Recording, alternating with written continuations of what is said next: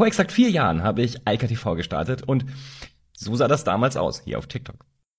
Damals hatte ich auch noch keinen Bart, was mich heute irgendwie irritiert.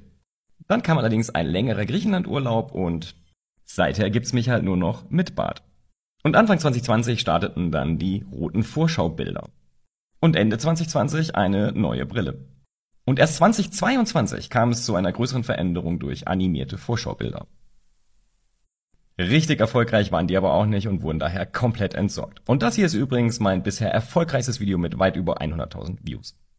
Und ganz frisch sind die Transkripte direkt auf dem Video. Ich möchte mich jetzt nur noch bedanken für über 10.000 Follower, was total irre ist, und weit über 150.000 Likes. Vielen lieben Dank. Shortcast Club